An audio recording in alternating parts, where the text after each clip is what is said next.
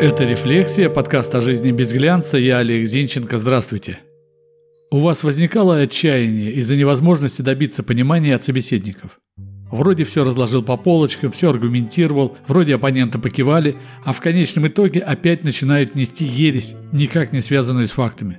В такие минуты начинает казаться, что ты не способен внятно излагать факты.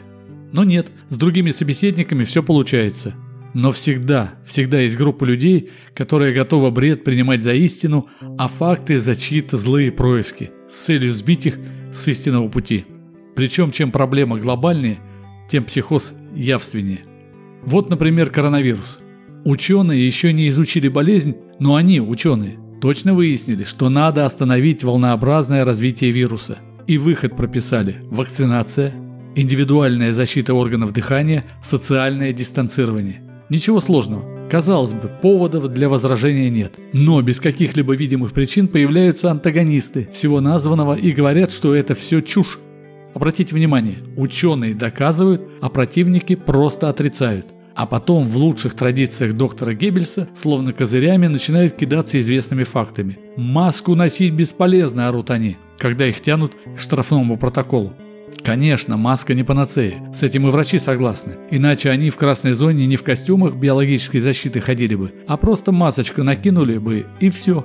Просто маска – это фильтр, который существенно ограничивает количество вируса как полученного в организм, так и выброшенного наружу. Фильтр, а не пробка. Но антимасочники, услышав А, не желают услышать Б. Вакцина все равно от болезни не защищает, орут антивакеры. Да, говорят врачи, это так. Только вакцина существенно повышает шансы перенести болезнь без тяжелых последствий для организма и ставит вакцинируемого гораздо ближе к выходу на выздоровление. А когда у противников борьбы с коронавирусом аргументы заканчиваются, в ход идут образы, рожденные воспаленным воображением. Чипирование, всемирный заговор, Через два года вакцинированных ждут тяжелые последствия, бесплодие, мутации и смерть. Я, кстати, очень бы хотел узнать, откуда у носителей этого бреда такие мысли. Вдруг они обладают доказательным знанием, которое от ученых скрывают. Пусть тогда поделятся. Но у них ничего нет, кроме отрицания очевидного и того, что они выдавили из гнойников сознания.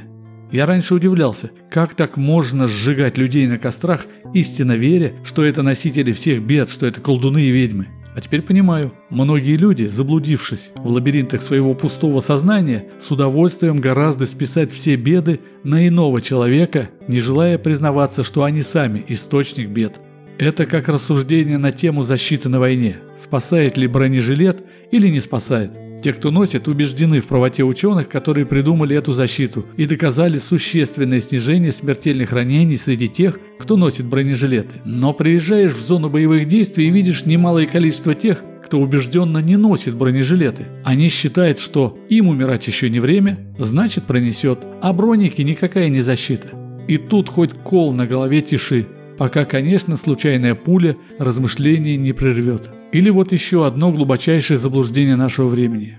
Если в автомобилях отказаться от сжигаемого топлива и перейти на электрическую тягу, мы спасем мир. Ни хрена мы не спасем. Аккумуляторная батарея не только вредна при изготовлении, но и опасна при утилизации. Литий, магний, ртуть, олово, свинец, никель, цинк, кадмий. Вот неполный перечень химических элементов, задействованных в производстве аккумуляторных батарей. Что со всем этим делать?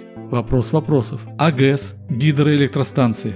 Мы знаем об их экологической безопасности и очень редко прислушиваемся к ученым, рассказывающим о нанесенном вреде такими станциями. Затопление огромных территорий, уничтожение лесов, помимо экономических последствий, разрушает экологию окружающих территорий. Мы стоим за экологию и не отказываемся в быту от пластика. Почему? Да потому что сиюминутный комфорт нам более ценен, чем будущий комфорт человечества. А пластик сделал многое в нашей жизни удобным. И плевать, что через 20 лет в дикой природе исчезнут белые медведи, лемуры, вамбаты, северные олени исчезнет и значительная часть людей, особенно борцов с вакцинацией. Плевать на все. Главное – сиюминутный комфорт и убежденность в правоте глашатаев интернета.